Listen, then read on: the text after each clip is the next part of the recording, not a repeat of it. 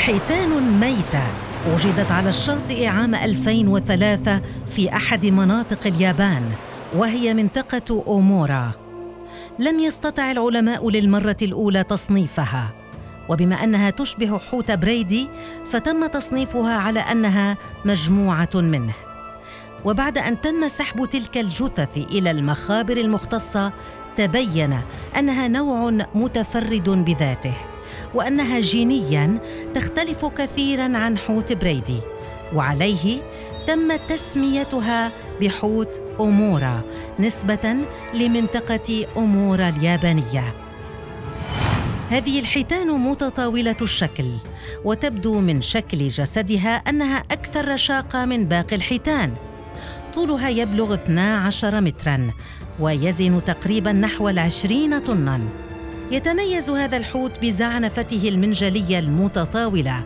والمميز بهذا الحوت أنه يمتلك نتوءا واحدا على رأسه يمتد من فتحة النفث إلى نهاية الفك على عكس الحيتان الأخرى التي تملك ثلاثة نتوءات.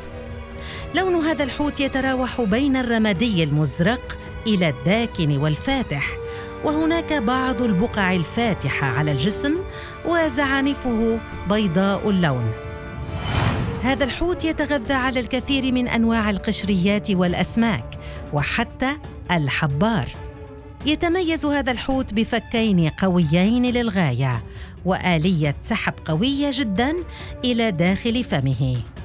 ويتواجد هذا الحوت في الكثير من محيطات العالم مثل المحيط الهادئ والهندي والأطلسي.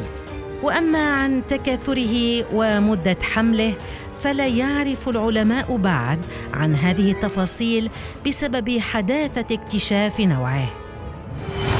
وبسبب ندرة هذا النوع من الحيتان ولقلة تواجدها بغرض الدراسة لا نعلم ما إن كان مهددا بالانقراض أم لا.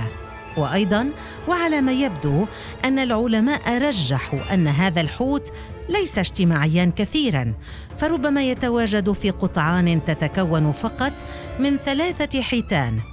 وهذا نسبة إلى عدد الحيتان التي وجدوها على شواطئ Omora.